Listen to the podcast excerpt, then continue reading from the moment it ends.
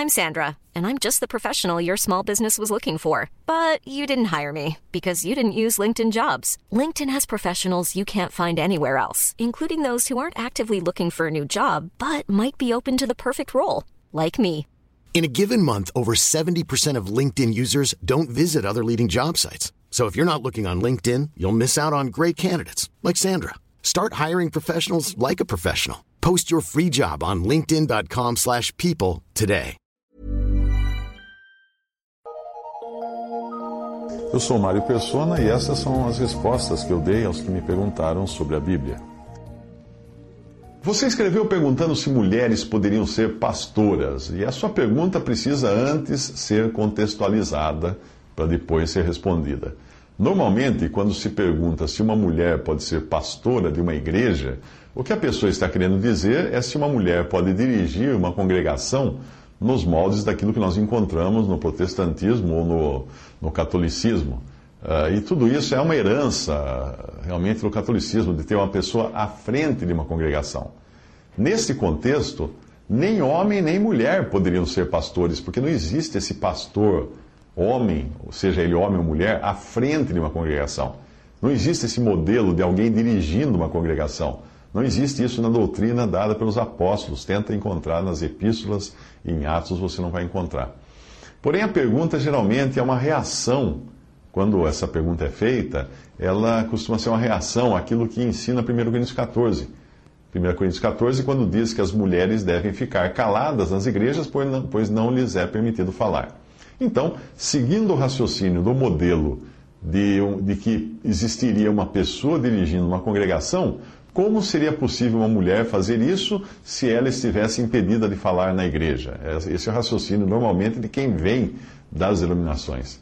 É, e é particularmente difícil explicar tudo isso quando a cristandade se afastou tanto da simplicidade do texto bíblico e adotou uma ideia de igreja como se fosse uma denominação ou instituição religiosa e de pastor como se fosse uma profissão, um cargo, uma função de liderança numa congregação, fica difícil explicar até para uma pessoa que venha do sistema religioso.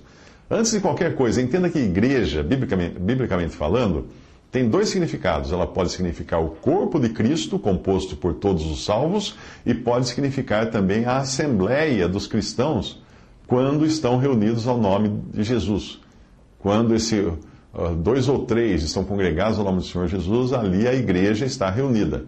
O significado de instituição denominacional, igreja como uma instituição, ou de um templo, ou qualquer coisa semelhante, é estranho às Escrituras, você não encontra. Mas voltando ao seu e-mail, você enviou o texto de um autor que tenta dar respaldo a um cargo de pastor para mulheres. Obviamente, não apenas pensando nelas como dirigentes de congregação, mas também como pregadoras nas reuniões da igreja. Eu repito que essas duas ideias foram inventadas pelo homem, não tem nenhuma nem outra. Eu vou comentar alguns trechos do texto que você enviou. Você escreveu o seguinte, abre aspas, é fato que o apóstolo Paulo, em sua epístola, faz algumas restrições às manifestações das mulheres nas igrejas. Mas antes de generalizarmos estas recomendações paulinas, fecha aspas, não é Paulo quem faz restrições. Não, você está enganado. Você não leu a Bíblia. É o Senhor quem faz as restrições. 1 Coríntios 14, 35 diz assim: E se querem aprender alguma coisa, interroguem em casa seus próprios maridos, porque é vergonhoso que as mulheres falem na igreja. Porventura saiu dentre vós a palavra de Deus, ou veio ela somente para vós? Se alguém cuida ser profeta ou espiritual, reconheça que as coisas que vos escrevo são mandamentos do Senhor. Até aí a passagem bíblica. Quem falou que foi Paulo que, que ordenou essas coisas? São mandamentos do Senhor. O Senhor ordenou através de Paulo. Essa prática de jogar para Paulo a responsabilidade das coisas que Deus falou por intermédio dele abre um precedente para as maiores aberrações como considerar que aquilo então que Paulo fala do homossexualismo seria apenas opinião dele, portanto nós não precisamos levar em conta. Todas as coisas que Paulo fala, não é Paulo que falou. Tá bom. Você escreveu, abre aspas, é preciso que façamos uma análise da situação feminina diante da cultura oriental, fecha aspas. Não, quem fazer análise? Nós não fazemos análise de cultura, nós obedecemos a palavra de Deus. Se nós condicionarmos a palavra de Deus à cultura da época, então também vamos ter que vamos ser obrigados a acatar o homossexualismo, o aborto, o sexo fora do casamento e tantas outras coisas que eram culturalmente também eram aceitáveis entre os povos da antiguidade. E hoje também são. Porque veja que todas essas coisas que eu citei agora eram aceitáveis entre os romanos na época de Paulo, ou na época que Paulo escreveu, inspirado pelo Espírito Santo. Você continua escrevendo, abre aspas. Na Bíblia nós encontramos as mulheres exercendo uma série de atividades eclesiais.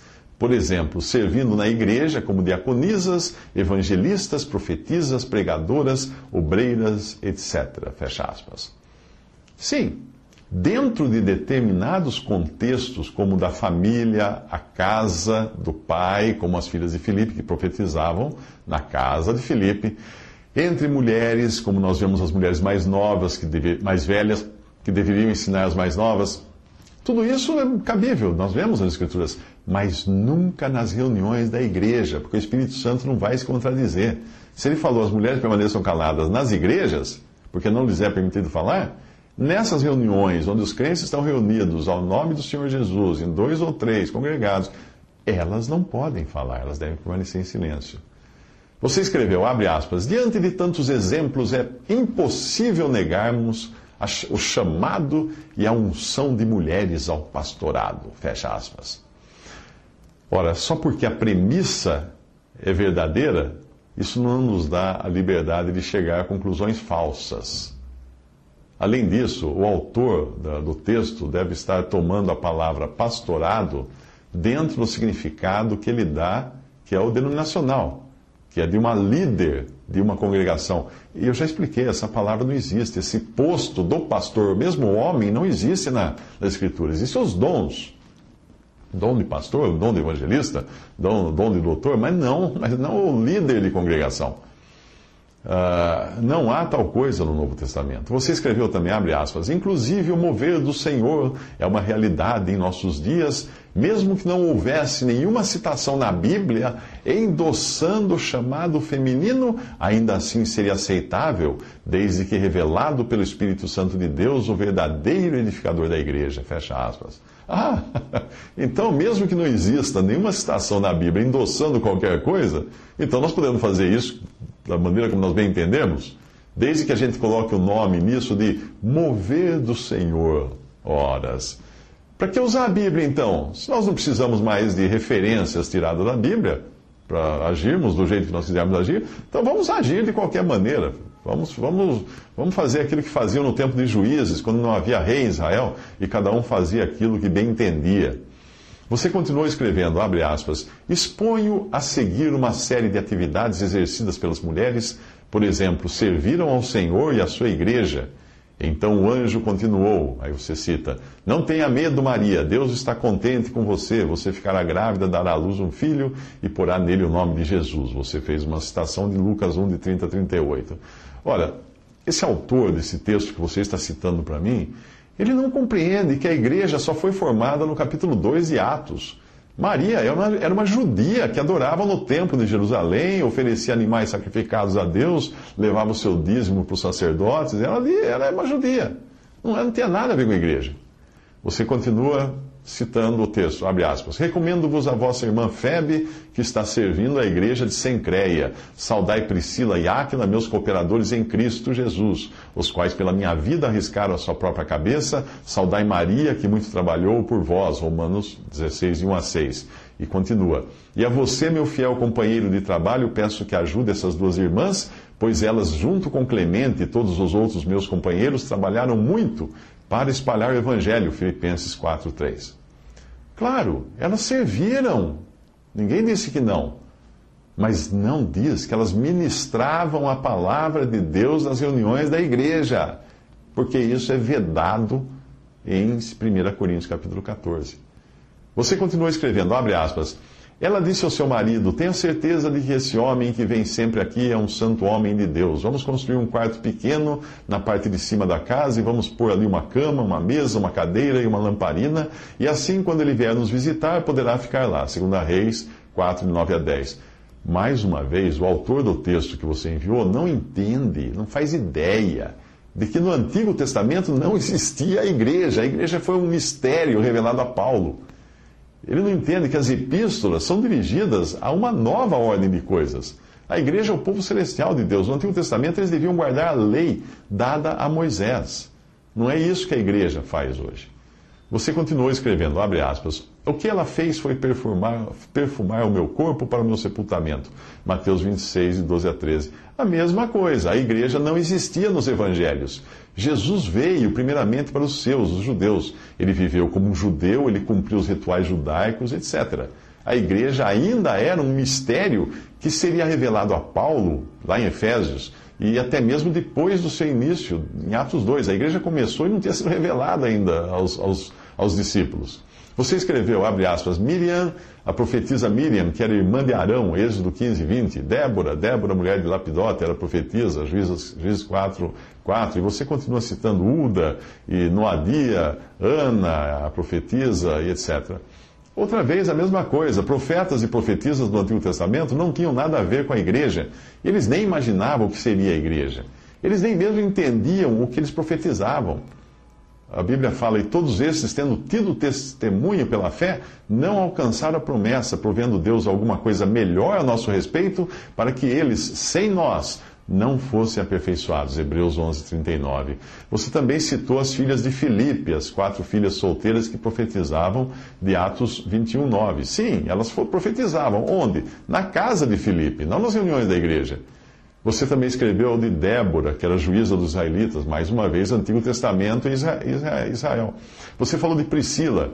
Uh, ele come começou a falar com coragem na sinagoga. Priscila e o seu marido Áquila ouviram falar, então levaram para a casa deles, lhe explicaram o melhor caminho de Deus, Atos 18, 26. E depois, outra citação, mando saudações a Priscila e ao seu marido Áquila, meus companheiros no serviço de Cristo Jesus, Romanos 16, 3.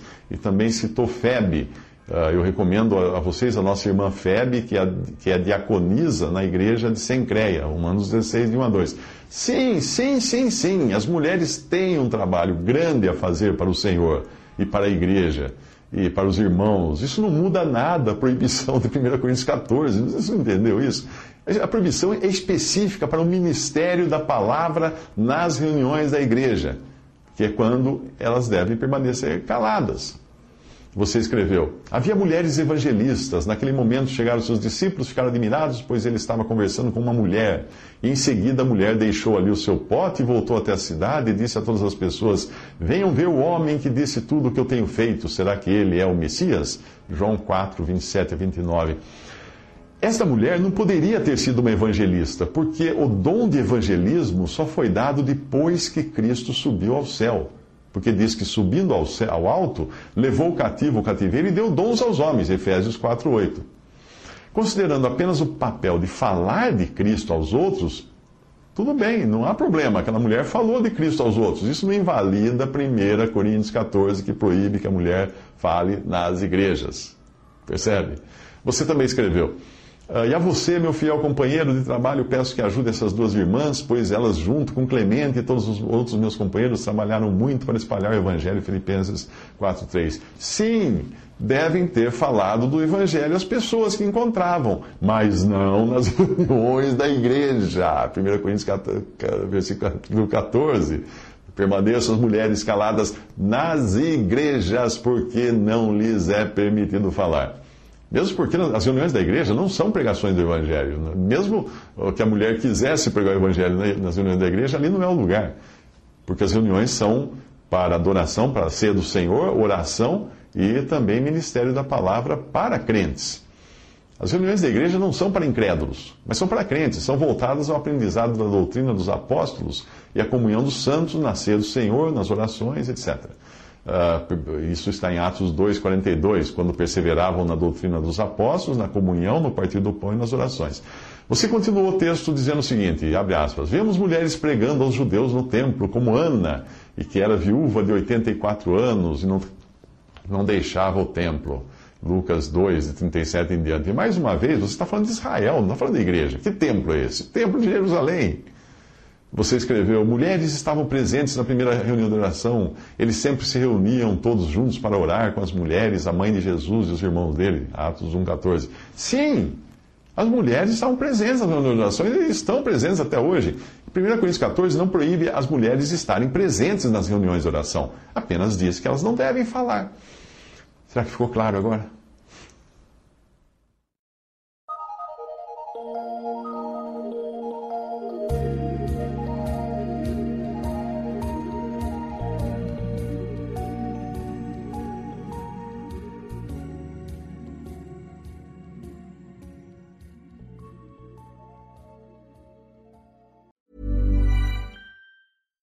Deserves the best, and there's no better place to shop for Mother's Day than Whole Foods Market. They're your destination for unbeatable savings, from premium gifts to show-stopping flowers and irresistible desserts. Start by saving 33% with Prime on all body care and candles. Then get a 15-stem bunch of tulips for just $9.99 each with Prime. Round out Mom's menu with festive rosé, irresistible berry chantilly cake, and more special treats. Come celebrate Mother's Day at Whole Foods Market.